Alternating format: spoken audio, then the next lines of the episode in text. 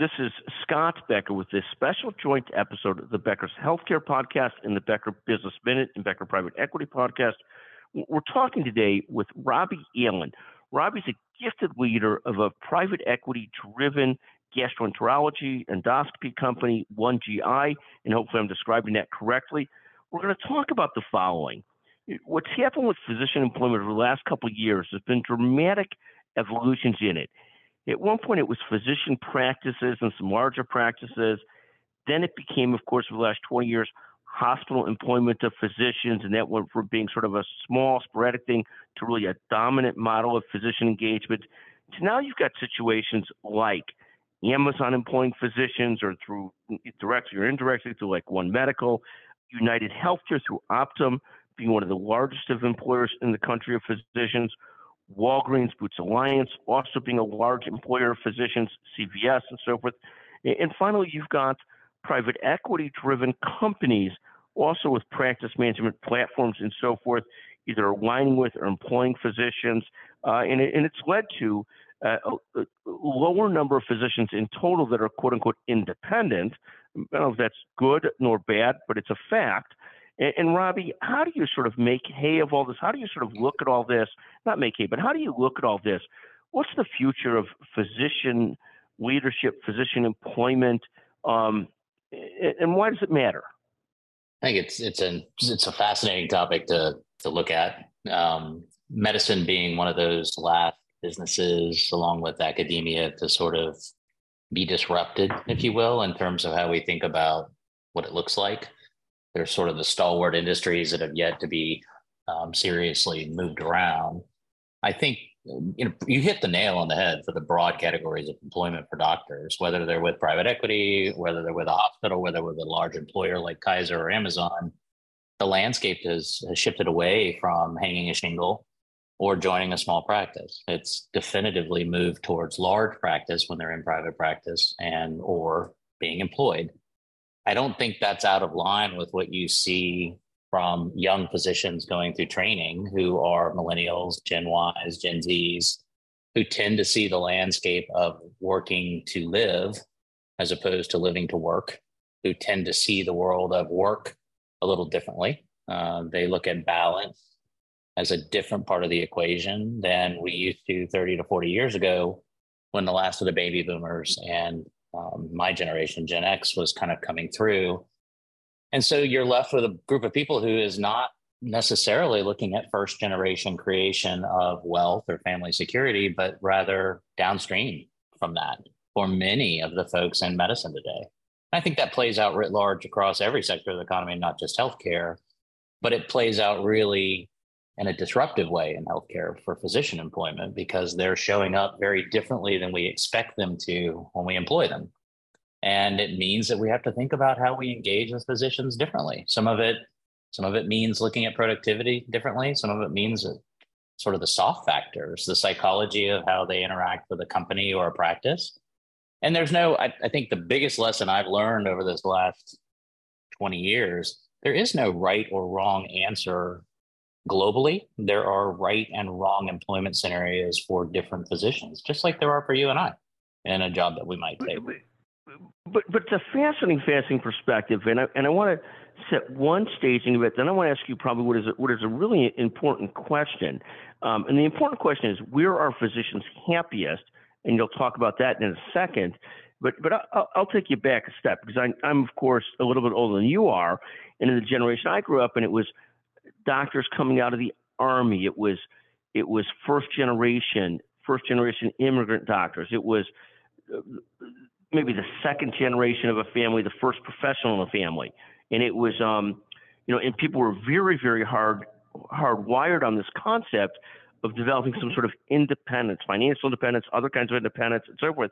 So let a lot of people to be very focused on independence or small practice where they can have control of their lives, make money, not have somebody else control their lives, and so on and so on.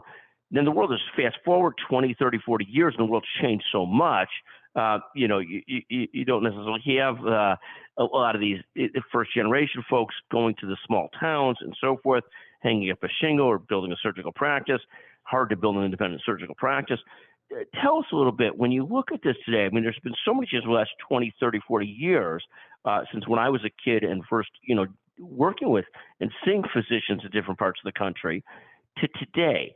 And, and you've got this huge difference. You got physicians that are still, you know, working for hospitals and health systems, some working for the United States, some working for big anesthesia companies. Are there any generalities as to where physicians are happier? Because we do see physician job satisfaction or, or happiness quotient. The most recent reports I saw, it's, if it's not an all-time low, it's very close. Where are physicians happiest?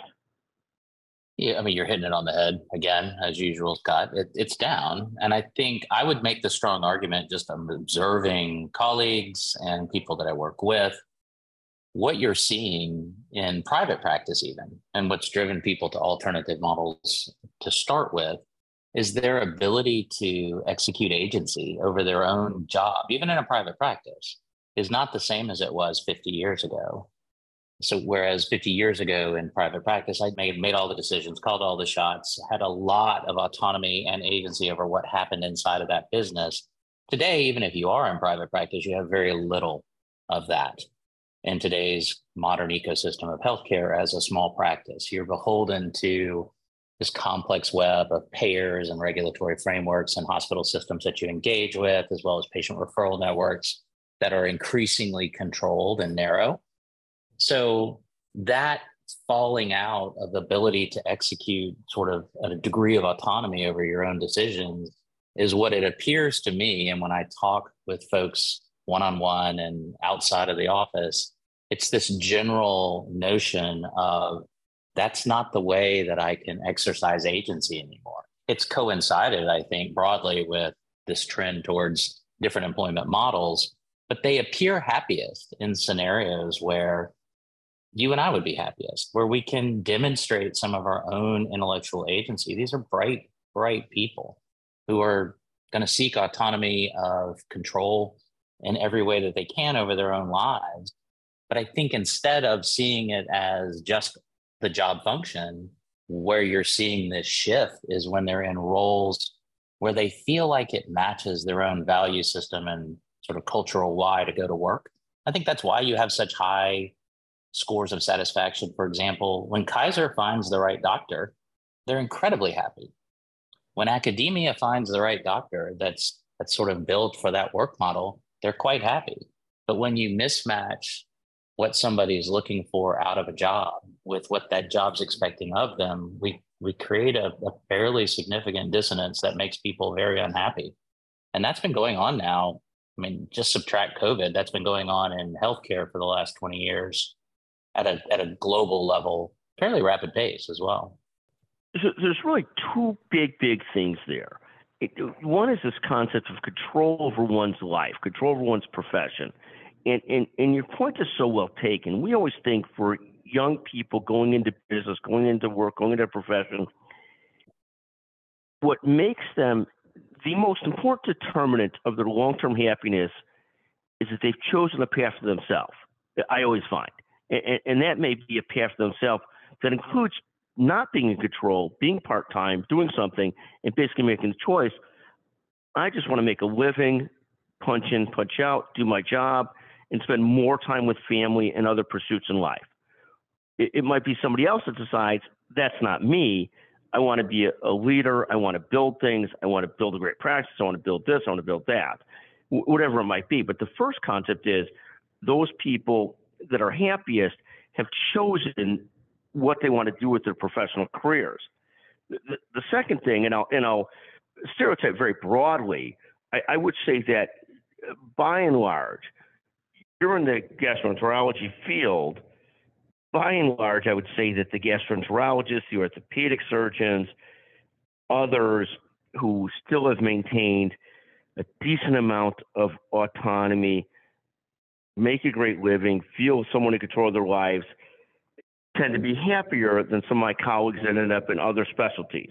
And that's very broad. I've got a primary care physician that, notwithstanding having to see so many patients and so forth, seems to love what he does.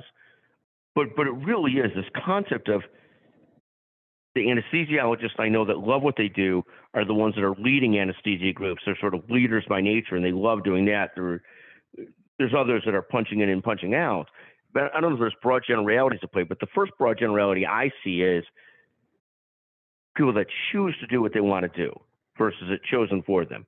So the parent loves the fact that you're going to med school. The student necessarily doesn't, and they start this track for a long period of time where they're in a secure profession, but not necessarily in a happy profession. But then within that, it's very determined by the individual deciding what they want to do. Robbie, tell me what your thoughts are on this. What I see is I see happy gastroenterologists, I see happy orthopedic surgeons, I'm sure a lot of other specialties, but when it comes to mind, when I think about it quickly, those are places where I see like people seem to be quite pleased with their professions. I think that's right. I think you know you can subtract income. I mean, physician income in those specialties you just mentioned has been for the well-run practices has been growing even against inflation, while other professions have not. So it's hard to say that they're making less is why they're unhappy. And I think it does come down to am I choosing from a, a destiny standpoint to take it to the next level of discussion? Am, do I have a say in what's happening to me? And do I feel like I have a voice? And in most cases, I think most physicians would also strongly prefer to have a vote in addition to the voice. And that's true for any sort of high intellect, high agency type of professional. And I think that's that's where you see broader happiness is when people feel like they have a voice, they have a vote, and it aligns with what they want to do. Um, like you, I've seen plenty of physicians that, that we work with who often are very interested in business or art or take your pick. And when I ask them, well, why didn't you, why didn't you pursue that? And the common refrain, particularly from those over the age of about 50 to 55, is it, it that was not an option in my house. You, you were going to be a doctor. And that's simply the way that it was going to work out. You could do the other things that you were interested in in your own time. And that that sets the stage for some some general level of dissatisfaction at, at minute one, in my opinion. I mean, hundred percent. I mean, you start with certainly. I grew up in a community, and it was a, it was a you know community that was not that was fine, but was you had a choice. Could be a lawyer, doctor, and accountant, and those were your three choices. If you weren't one of those, you basically were disinherited as a as a at that point as a son. The same may be true of daughters today. Different communities were very much directing this is what you're going to do, and you often came from families that did not have financial security and thought this was the pathway to success here to have some sort of you know financial security and not necessarily what people wanted to do. But and I don't know that it necessarily worked out so poorly, but but certainly as people get into this next level of professionalism, they have a, a, a view of being a physician that may have been very different than what it was 20 years ago. And they end up in some big practices really just being an employee with little control over their lives. Perspective on that. Does that last for the long run? Is that why we're going to have these horrible shortages of physicians? We're already in a spot where something like half the physicians are part time within 10 years of getting out of residency. I mean, and that's just going to leave us with tremendous shortages if we don't start to figure this out better, uh, isn't it? I think that's it's exactly right. We're going to have to think differently. And I think that encompasses everybody in healthcare. There's so many stakeholders. I mean, think back 50 years, the physician, uh, very much like the airline pilots of 100 years ago, an airline, pilot an airline was a man who had a plane, generally, very few women and you paid him to fly you somewhere. And eventually that got to be a very complex entity like Delta that required a lot of people. Healthcare has done the same. You brought a chicken to your primary care doctor who handled whatever it was you needed and you felt better and he had food. Or you paid him if you were well enough off to do that. And we've moved into this very complex team sport uh, where you're managing as a physician enormous teams of resources around you data, technology. And that requires us rethinking the entire game. You would never design the US healthcare system from ground zero. If you and I were tasked with designing a healthcare system today, we wouldn't design it the way that it is today. It's very misaligned from a standpoint of stakeholders' voices and votes. The question is, how can we think about that as, as a place where physicians work? I personally suggest that it starts with listening asking what folks want and asking what's important to people. And you get different answers, to your point originally, from a 60 year old physician than you do from a 30 year old physician. And you get different answers from somebody who's in a very high dollar spine surgery specialty, for example, than you do from somebody who's in pediatric primary care. Uh, more oxytocin level profession versus a more dopamine level profession, if you want to think about it that way. So, but you've got to start where people are. You've got to listen and you've got to ask. And people who are in the position of employing those folks, we have to ask, we have to listen, and we have to make sure that we're acting on the feedback that we get. Again, I think this is nothing different than everywhere else in the world of high agency employment, uh, including consulting, accounting, uh, engineering, uh, look across different sectors at what's happening um, and was accelerated by the events of the last four years. It's given us a, an interesting opportunity to really rethink what this new model might look like, how we should work better as a team, and not to over parallel the airline business, but you know the, the, the pilot is not flying the plane that you're on; he's managing the systems that are flying the plane. Um, yet you're not likely to get on a plane that doesn't have a pilot and I think that last part often gets left off of the sentence when we talk about shifting the model for medicine. The fear of irrelevance, the fear of not having a vote and a voice. We forget to say that you have the most important voice and vote in the room. It's just we're going to be voting on some different things. But it sure is a complicated issue because we are so in need of physicians, nurses, leaders, and so forth and, and you run a major, major GI organization in practice and surgery center platform. How do these issues impact how you go about leadership in your sector? How do you think about that? Because these are all things that are that are very much, you know, very much in the forefront. Is to physician, you can't do anything without your physicians. And so, how do you think about these issues of physician roles and how they how they work, how what they want to do? How do you manage that from your perspective as the CEO of a major GI platform? Starts with a lot of conversations. Um, we spend, I spend all of my time around one specific thing, and that's alignment. And when I talk about alignment with our physicians and our physician leaders and even our executive leaders, we talk a lot about listening to the stakeholders, particularly the physicians, and what alignment looks like for them. And you're correct. You cannot run any group of physicians bigger than 50 to 80 without getting some form of representative governance in, in place. You can't make every decision on consensus, which means you've got to be well aligned. And so we spend a lot of time building trust with each other, with the physician leaders. We spend a lot of time asking people what they want, uh, what they want out of employment. And we spend a lot of time challenging our assumptions on what working together as physicians as a as a large entity looks like.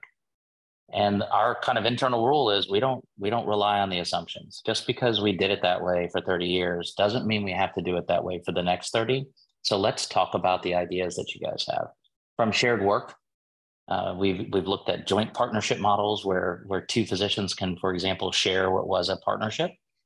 In the entity to looking at all other types of flexible practice models that keep us relevant and keep the workforce engaged, but also address what people are asking for. And that's that's going to require a lot of retooling. So I spend all of my time um, on most days engaged in thinking about this, talking about this, and listening. Because you're correct, without the physicians, the practice crumbles the entire platform begins to simply dissolve upon itself. And so having engaged and, and meaningfully participating physicians is the entire ballgame. And it's it's just the whole shooting match from a standpoint of where to focus executive energy. The trick is getting everybody accountable to the same goals that the platform, the team, the entity, the business, the or the practice is trying to do. And I wouldn't say we're perfect at it but we we also challenge everything that we've we've ever known to be true. COVID's given us that first belief, right? We, it's given us permission to challenge anything that we know. but, but you and I know you don't have to be perfect at it, but the fact that you're actually engaging and trying is a big part of the battle. And, and, and, the second thing I find, and I'm curious your thoughts on this, if you have energetic driven physicians that want to be involved in leadership, if you don't find ways for them to be involved in leadership, then they ended up being disgruntled physicians too. So it doesn't mean they have to lead everything. They don't have to be a CEO, they have to be this, they have to be that. There's got to be roles for people because people that, that are high energy and motivated and driven to be leaders, if they don't have roles, they tend to become very disgruntled. I don't know if that's your perspective or not. That is 100% my perspective. We spend a great deal of time finding what those roles are in the same way that we would do for an executive, a junior executive or a senior executive. What do you want to do? You have to find ways for people to participate in, in a manner they feel like they are contributing, that they have value, and that, that they can see the results of what that effort is. And that's the challenge in a nutshell is finding those roles, those spaces, and those methodologies that are going to include people uh, across the spectrum of desire. Thank you. Robbie Allen again, CEO One GI, brilliant and thoughtful leader. I want to thank you for joining us today again on the Becker's Healthcare Podcast, Becker Private Equity, and Becker Business Minute Podcast. Thank you so much for taking the time to join us today. Thanks, Scott. Always a pleasure.